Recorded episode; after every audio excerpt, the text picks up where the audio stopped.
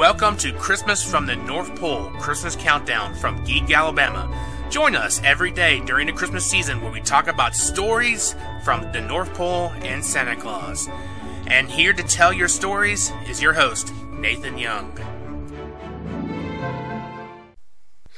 Welcome to Christmas from the North Pole Christmas Countdown. In today's episode, I'm going to try to get through this. I'm still, the sickness I have is going to get a little worse, so we're going to try to get through this. But in today's episode, we're going to talk about Santa's reindeer. And we're just a little over a week to Christmas now, so the reindeer are getting prepared for their major Christmas flight. That's going to be a 24 hour flight around the world, and they're going to need a ton of energy to do all that. So now they're getting extra food, they're getting extra rest, they're, they're getting some training in, just like a human athlete that's playing football or baseball or hockey or basketball. They these reindeers train year round for one day a year, the Christmas flight.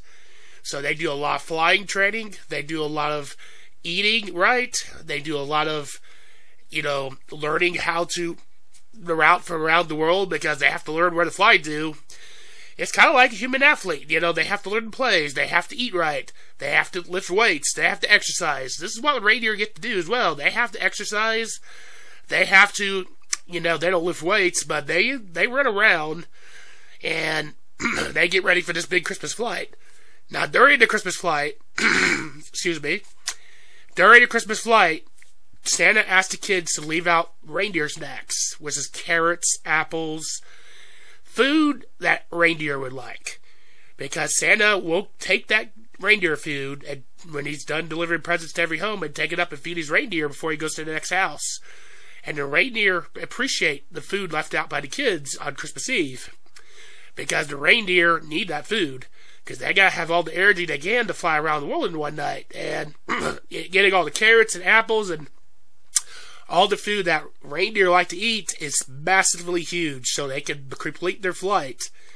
Because if they don't have the energy, Santa's reindeer is to stop and there's to be some not so happy kids on Christmas morning. So the reindeer are getting ready for their massive Christmas flight that's to happen in about a week from now. And they're ready. And they're training for this. They're getting ready for this. And they say, bring it on. because they know, the reindeer know the kids are very happy when they look at a tree on Christmas morning. Thank you all for listening to this episode of Christmas at the North Pole Christmas Countdown. We'll be back for another episode tomorrow. Have a great day, everybody.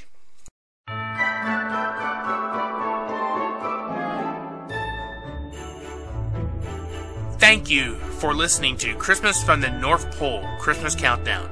For more stories, articles, and podcasts, please log on to geekalabama.com.